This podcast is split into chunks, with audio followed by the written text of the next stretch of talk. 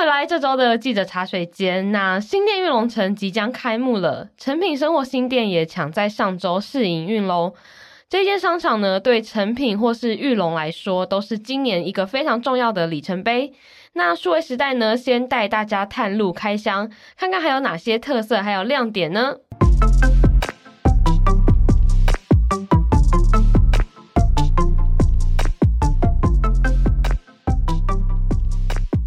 好的，那今天呢，就是邀请到我们已经抢先逛完了新店玉龙城的以华。Hello，大家好，我是以华。好的，那在我们今天进入主题之前呢，还是要跟大家工商服务一下。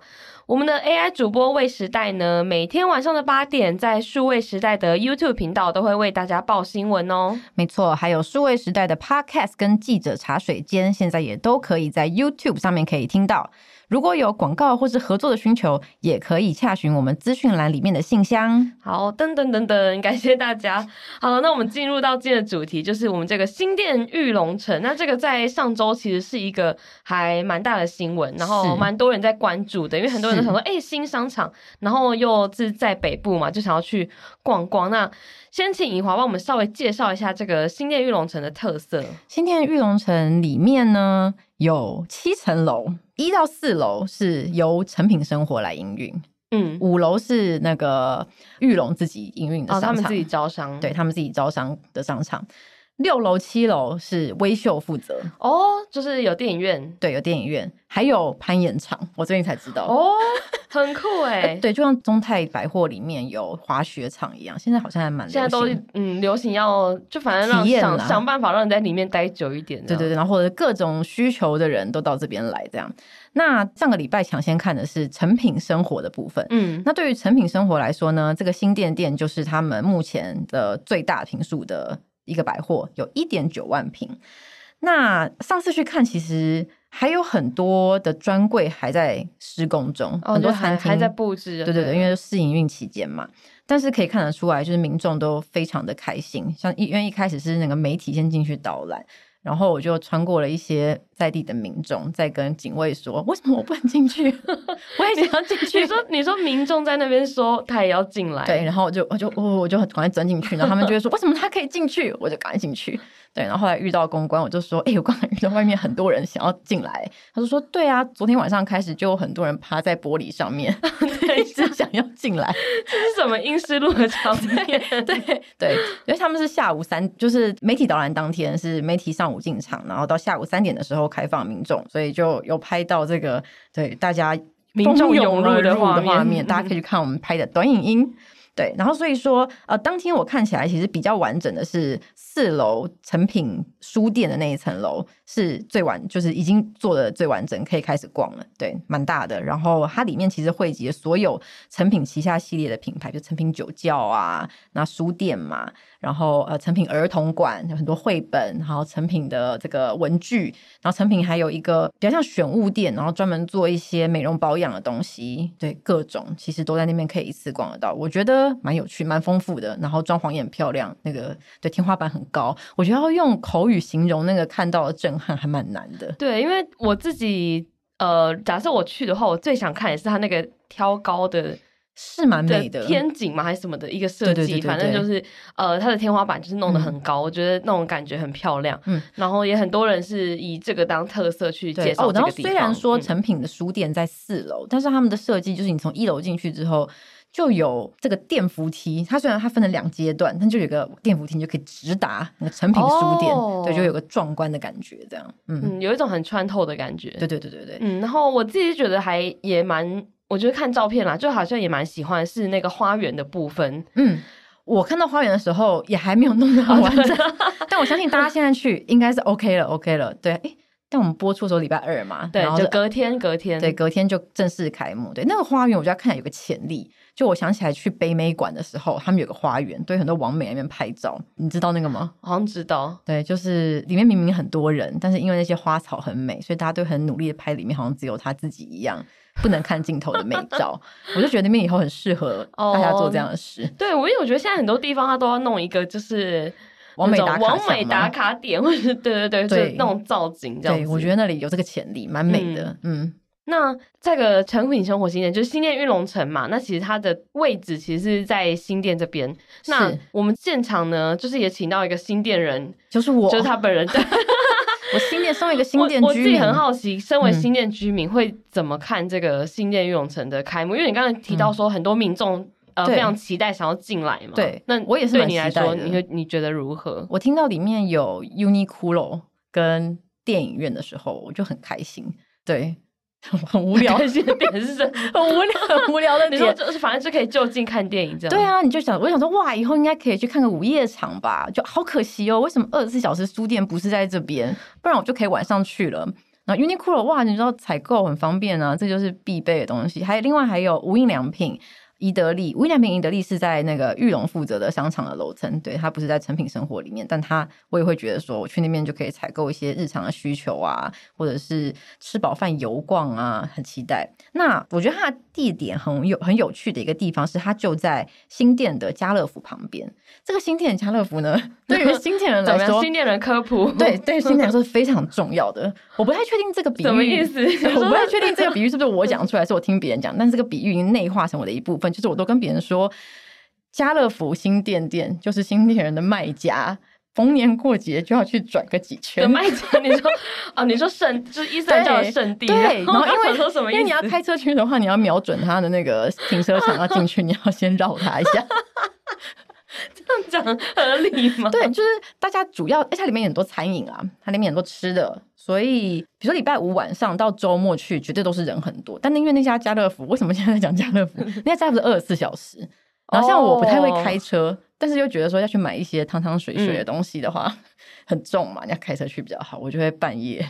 十一二点的时候开车去哦，嗯、你说你不太会开，所以你就半夜去。对，因为它二十四小时哦，所以它就是就对我觉得它是一个非常重要的生活据点。哦、说实在，对于新店来说，这间家乐福是一个重要的地标吗？对，就是有点像有点像新竹巨城那种感觉嘛？因为我听说了。新竹的都市传说就是，如果你你是在那边长大的人，然后你去巨城的话，就是非常容易遇到认识的人，因为所有的新竹人，巨城不就是新竹人的拉斯维加斯吗？对对对，所有的每一个假日都要聚集在那边，就很奇怪。对，对，所以我觉得呃，成品生活新店一个很有趣的地方是，虽然它最大，它是一个最大店。可是它却是对很社区，它针对的是一个很社区的商圈。当然，因为它够大，所以说它会有一些吸引大家各地来的效应嘛。比如说，我们都特地去过林口奥莱，嗯嗯嗯，对。那可是对于林口当地人来说，林口奥莱就是很主打它的在地的生活圈。我觉得成品生活新店也有这样子的意味。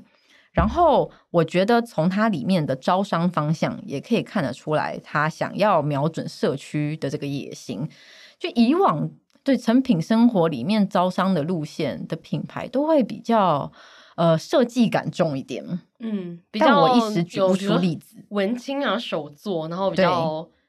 就就这类的，大家知道啊，大家知道。对，那这次他们官方也说，他们招商的方向比较不一样，然后我觉得也很显然的感觉得出来。比如说，里面其实有蛮多，我觉得是呃网购起家的品牌，哦，它其实是相对平价的。嗯，那比如 Uniqlo，我觉得对我来说，它也是平价。其实伊德利也算嘛，可是但伊德利是那个对玉龙他们这边招商的。对哦，然后成品官方有说他们在里面现在有很大的就是户外用品、运动服饰的区域，但是这个在以往的成品可能就比、哦、比较少看到，对，就比较少看到这个方向的成立。对对对，因为我们的那个短影片里面有拍到有一个 Nike 的店在里面，嗯、就说实在还蛮看到的时候会觉得哎好像没有什么，可是细想就觉得哎蛮冲突的。就是你平常去信义成品或者松烟成品的话，好像比较不会看到这种类似户外啊，嗯、或是。运动用品或是露营的这种呃品牌在里面这样子，对对，所以这一次也是做了很多不同的改变。那我们刚才听到一个就是信义成品嘛，那、嗯、呃大家知道说信义成品其实在今年年底它就要收掉了，就是，是就不做了这样子。那所以这一次的成品生活新店，它其实也是背负了一个。任务吗？对，我觉得这个是比较以就是我们就是这个是比较以成品生活的营运角度来看，看就是我们来观察成品生活的营运的话，会觉得说就对百货业者来讲，一家大店收掉，这个营收会掉多少？对啊，就是、就是变得有一个很大的坑在那边嘛。嗯，对对就是你明年的财报，你对人家哪管你对不对收掉什么什么原因？人家只管 哇掉那么多，所以在这个时间点，成品生活新店可以跟上，然后它能不能补足，就是成品信义的这个未来即将消失的的营收来源就很重要。那先前。呃，吴敏杰曾经在公开场合讲过，说他预期成品生活新店大概可以有四十到五十亿的年营收。那也有一些研究单位就用各地的人口数去算了，嗯嗯嗯，就是我们可能对标红会广场，或是我们对标还有哪里，就是比较区哎，对，比较区域性的这些商场，然后看他们那边的人口数啊，然后这个商场的规模来评估他们的营收，大概也都觉得三四十亿会有。是一个合理的营收，哎，对，很合理的判断。这样，嗯、可是我就想说，那那个成品信义会比较大吗？因为成品信义以消费者立场来看，会觉得这两个东西对标有点怪。对，因为成品信义的位置是非常好的嘛，它在一个就是旁边都是百货公司，然后假日人潮也是非常众多的一个地方，嗯，嗯，所以会觉得呃，拿来跟新店店比对比有点怪。但是我就回去看之前的新闻，其实大家也都评估它大概五十亿的营收不到。所以这个确实是有可能可以对得起来的哦。嗯、其实这个观察还蛮有趣的，嗯，因为这两个像我们刚刚提到他们的不管是定位啊，或者是位置，然后面对的客群，其实都都差很多，都差很多。因为我们的文章出来的时候，也有网友 网友无情留言就说啊，那个诚品新义在那个地方很方便啊，下班就可以去逛一下。可是谁下班会去新店？就是它的方向是差蛮多的这样子，所以它能不能互相弥补这个部分，我觉得也是一个明年很值得观察的重点。没错，对。然后呃，其实说这个百货呢，因为现在是那个嘛，就是周年庆的那个。怎么讲？前哨战大家现在就跑了，对，大家都是在赶这个时候要赶快把店开出来。对，就是为什么最近会有那么多百货开？我觉得就是因为这个原因。哎，接下来又是连假，对，两个连假嘛，然后又有周年庆，年底大家又要送礼物，没错，然后过年大家也要采购礼盒，没错，大家好辛苦，所以要赶在这个时间开。然后我们最近呢，还有另外一个就是星光三月的星光三月的钻石塔也是准备要开幕了。对，星光三月的钻石塔，它就在 SOGO 复兴馆的旁边，绿色那一栋。绿色 SOGO，对，绿 绿色 SOGO。我们都每次都要想一下忠孝复兴是哪一个。我们都说绿色 SOGO 跟白色 SOGO。BR4，BR4，这个讲法会不会又太 BR4 太老派？真的吗？什么意思？BR4 是什么意思？BR4 什么意思？你不知道？就是大家会叫 SOGO 复兴馆 BR4 啊。那 BR4 是 BR4 的意思是什么意思？忠孝复兴那一站的那个捷运代号，BR 就是中线，然后跟我不知道当时的第四站之类的吧。就你现在去看那个捷运图，为什么要讲到这个？BR4，你 看捷运图上面都还是会写。BR4 会指那一间？因为它离那个文湖线比较近，因为它文湖线先出来吧。捷运是文湖线先出来，对对对对对对对对。好，跟大家分享个冷知识啦。好，总之就是绿色那间 SOGO 在它旁边，然后它的。占地，它的坪数只有四千五百平，就听得出来，就是跟那个对，跟成品差很多嘛。其实跟星光三越自己旗下的所有百货里面比起来，它也是一个比较偏小型的百货商场，哦，中小型的这样。嗯，对。那现在看起来，它的招商方向就是呃，还是比较希望是比较高端精品一些。但是呢，这个钻石塔它的百货楼层上方其实就是住宅，它就是在豪宅的下面。哦，它是一栋住商混合的。楼吗？这样、嗯、可以这样子讲。嗯，所以说它某种程度上也是一个针对地方商圈的百货哦。对，然后呃，星光三月也这样讲啊，就是说，嗯，这个钻石塔对他们来说最大的意义是在于，他们要尝试在一个这么小的平数里面，他就必须要去被迫选择，说我今天要进去超市吗？我超市要摆进去吗？我摆进去哪家精品呢？还是我要就是他会被迫去限缩他的所有的陈列跟列柜的选择。所以他就必须更精准一些。那星光三月也觉得说，他们现在在很多大型商场都有很多百货嘛，就新一区有那么多个星光三月，对，南西他们也对规模很大。那他们接下来如果要再开发新的市场的话，势必就是要往更多更区域型的商圈去走。嗯，所以说这个时候钻石塔来就是看说他们能不能够用这样子的定位。把这样子的一个区域市场给经营好，我觉得这个想法蛮蛮特别的，因为一般我们好像不会觉得东区它是一个所谓的区域型商圈嘛，对。对，那种那种感觉，就是它是比较一个比较商业区、商、嗯、商业地带，然后大家没事，就算你住在很远的地方，你也还是会去东区逛街嘛，嗯，对的这样子的一个地方。但是它楼上呢又是住宅，所以就还蛮好奇说之后它的规划会是怎么样。那大家也是可以期待一下。我是觉得是不是蛋黄区本来就是一个住商很混合，分不太出来。的地方也是这样讲，也是没有错、嗯。但或许就是分商，就是精准针对商圈需求啦，就不见得是真的是住宅社区型。嗯，对，但就是。小型区域型这样子，那其实它的定位呢，也是说金光三月在东区的第一间百货嘛，对不对？因为大家知道说东区其实是搜狗的天下，就，我们刚刚讲有绿色搜狗 和白色搜狗，然后再往前面一点，就是中孝敦化这里也有一间呃搜狗敦化，嗯，对，那其实就是它等于是去踩人家的地盘嘛，那种感觉，嗯，也不是踩地盘啦，就是呃挑战这个。搜狗其实，搜狗其实一直都是一个表现很好的百货。对，然后它走一个比较传统这样讲嘛的路，它它很老牌老牌。对、嗯，但是近年其实东区商圈比较常爱讲的是有一点萧条。对，嗯，没错。所以说，对这个时候，也就是看钻石塔能不能够刺激这件事情。对，像是近期星光三月的总经理，他就在接受采访的时候就说。嗯，他觉得星光三月进去中孝商圈，或许很多人会担心，可能抢客人啊什么之类的。但他觉得不要担心，大家会一起更活络这个商圈，我们会带来更多的客人。他举的例子是说，星光三月其实是很早期进入信义区的。他觉得一开始在信义区商圈只有星光三月的时候，大家普遍也都觉得很无聊。然后慢慢后面有了微风、原百、统一等等，那好像是竞争进来了。但是其实是商圈更活络，到现在都呃信义区商圈都还是大家觉得哦，它是一个还是很兴盛的百货商场。嗯嗯，因为这样对消费者来说，他选择也是变多了嘛，对不对？嗯，就像我去那边，我可以逛很多东西。嗯，去信义区有不同定位的百货，就是光是星光三月它自己不同的馆，其实我自己觉得定位也是都有一点不同。嗯，就是 A 九、A 十一、A 四、A 八。哎，我顺序很奇怪，但反正就是 他们的定位，那个就是你看里面的品牌啊，或者是它的招商方向，其实也是有都是有一点差异的。嗯，就觉得哎还不错，就是去那边很多东西都可以逛这样子。但我每次到信义区，我都会迷路。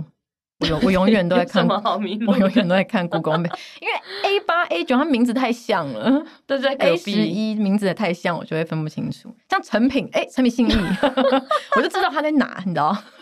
A 级 A 级，我就会每次都要看一下。那你可能要多逛一下。对，可能就恐怕是逛的不够多。好，那如果大家对新店玉龙城或是这个成品生活新店呢有兴趣的话，在我们数位时代的 YouTube 还有 Instagram 上面都有一支短影音。就我们刚刚讲到了，就它有我们的开箱片，然后这个以华辛苦帮我们拍回来的开箱片，大家就可以看一下，说，哎，到底里面长什么样子？也许你可以传给你的朋友，然后你们假日就可以一起去逛。好，那今天就非常感谢怡华的分享。如果你喜欢这一集的内容，或者是对新天玉龙城啊，或者是星光三月有什么想法的话，都可以在 Apple Podcast 或者是 Spotify 留言告诉我们。那我们就下周再见喽，拜拜，拜拜。